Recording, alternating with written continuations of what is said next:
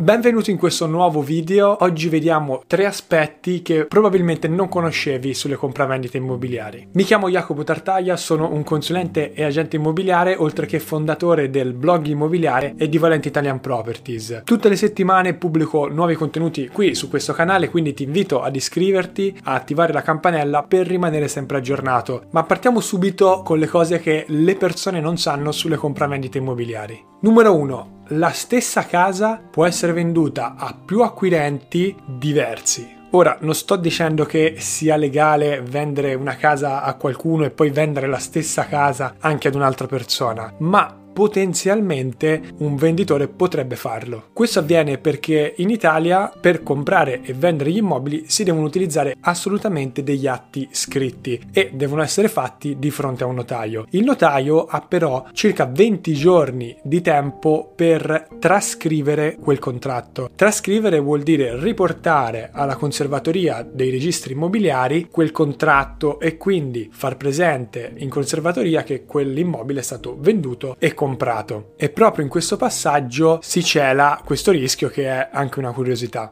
Infatti, perché l'atto sia valido verso terzi, cioè vuol dire che se io sono l'acquirente, ho comprato questo immobile e ho pagato il prezzo, per far sì che nessun altro possa comprarlo senza che lo venda io, quell'atto deve essere trascritto in conservatoria dei registri immobiliari. Abbiamo però detto che il notaio ha circa 20 giorni di tempo per trascrivere l'atto, quindi virtualmente il venditore potrebbe uscire dallo studio notarile, andare in un altro studio notarile, fare un nuovo atto con un'altra persona, incassare l'assegno e ripetere l'operazione per quante volte vuole fino a che qualcuno non trascrive un atto di compravendita in conservatoria dei registri immobiliari. Lo so che sembra assurdo, ma è tecnicamente possibile. Ripeto, non è legale farlo ovviamente perché si tratta di una truffa, ma tecnicamente si potrebbe fare. La stessa cosa cosa vale per i contratti preliminari, quindi il venditore potrebbe fare un contratto preliminare, incassare una caparra e ripetere l'operazione x volte con diversi acquirenti, fino a che qualcuno non trascrive quel contratto preliminare. E qui è interessante sviscerare la differenza che c'è fra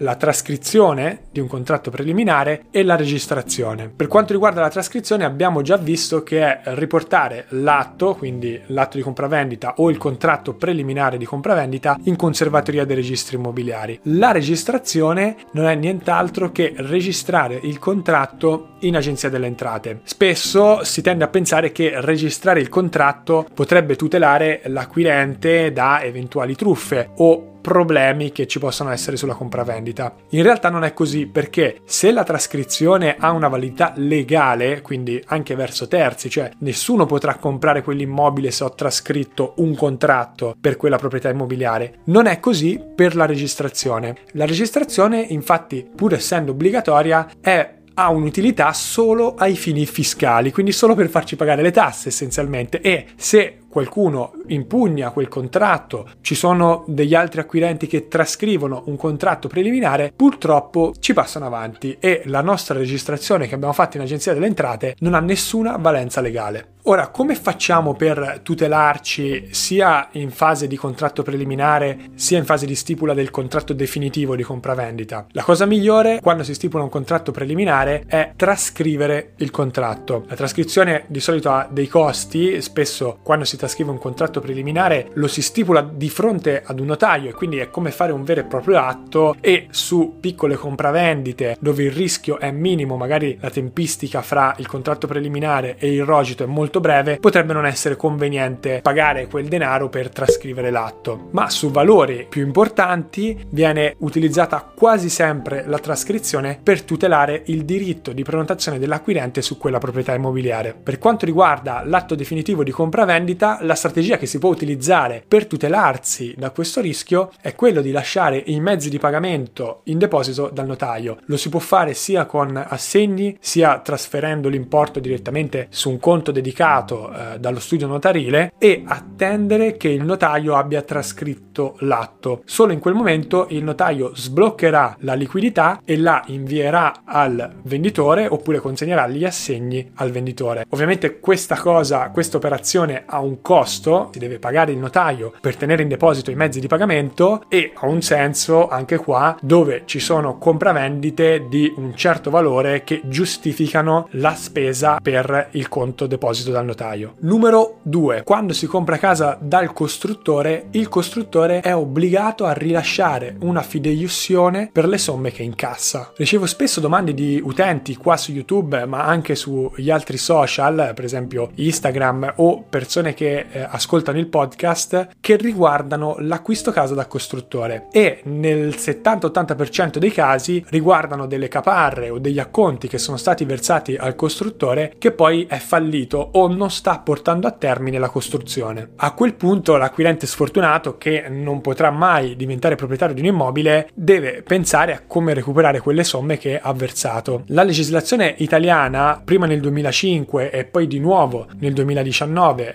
rafforzando eh, le disposizioni di legge, ha disciplinato questa situazione. Questo perché in passato c'erano state anche numerose truffe di imprese costruttrici che promettevano di costruire degli appartamenti che poi non costruivano, ovviamente, incassando comunque a conti e caparre e poi sparando nel nulla. Per tutelare gli acquirenti, quindi la legge ha disposto che tutti i costruttori che incassano delle somme devono garantirle con una fideiussione. La fideiussione garantisce l'acquirente perché l'ente che ha messo a disposizione la fideiussione, può essere una banca o un'assicurazione, risarcisce l'acquirente nel caso in cui la ditta vada in fallimento oppure non porti a termine la costruzione. Terza cosa che chi compra casa spesso non sa. Se l'inflazione corre, come sta avvenendo in questo periodo che siamo tra l'8 e il 10% di inflazione, è conveniente fare un mutuo. Se cerchiamo su Google la definizione di inflazione, troviamo l'aumento generalizzato e prolungato dei prezzi che porta alla diminuzione del potere d'acquisto della moneta e quindi del valore reale di tutte le grandezze monetarie. L'inflazione quindi fa perdere potere di acquisto alle persone, in poche parole svaluta i risparmi, svaluta la moneta. Quindi se sentiamo di dire che c'è stato l'8% di inflazione, vuol dire che un euro l'anno scorso poteva comprare l'8% di beni o servizi in più rispetto a quello che può fare oggi. È un meccanismo molto pericoloso che nel tempo può avere un effetto devastante. Ci viene però in aiuto quando abbiamo dei debiti. Sì, perché i debiti per legge devono essere sul valore nominale, si dice. Quindi se ha un debito di 100.000 euro, quel debito rimarrà di 100.000 euro anche con un'inflazione galoppante al 10, al 20, al 30%. Non è importante, anche fra 30 anni quel debito rimarrà sempre di 100.000 euro e non verrà regolato in base all'inflazione. Questo significa che i 100.000 euro che la banca ci dà in prestito oggi hanno un valore molto più elevato di quello che avranno fra 20 o 30 anni. Quindi il valore nominale del nostro debito rimarrà sempre lo stesso, ma il valore reale con l'inflazione tenderà a diminuire. In poche parole, i 100.000 euro che stiamo prendendo in prestito oggi possono acquistare molto di più di quello che potranno acquistare fra 20 anni. Quindi è meglio averli come debito che averli come risparmio risparmio. Spero che questo video possa esserti utile per comprendere meglio il mondo immobiliare e aiutarti nei tuoi futuri progetti. Ci vediamo nel prossimo video. Se hai qualsiasi tipo di domanda o osservazione su questi argomenti, puoi scriverla nei commenti qui sotto. Di solito nascono sempre delle ottime conversazioni nei commenti. Ti saluto e ci vediamo nel prossimo video. Ciao!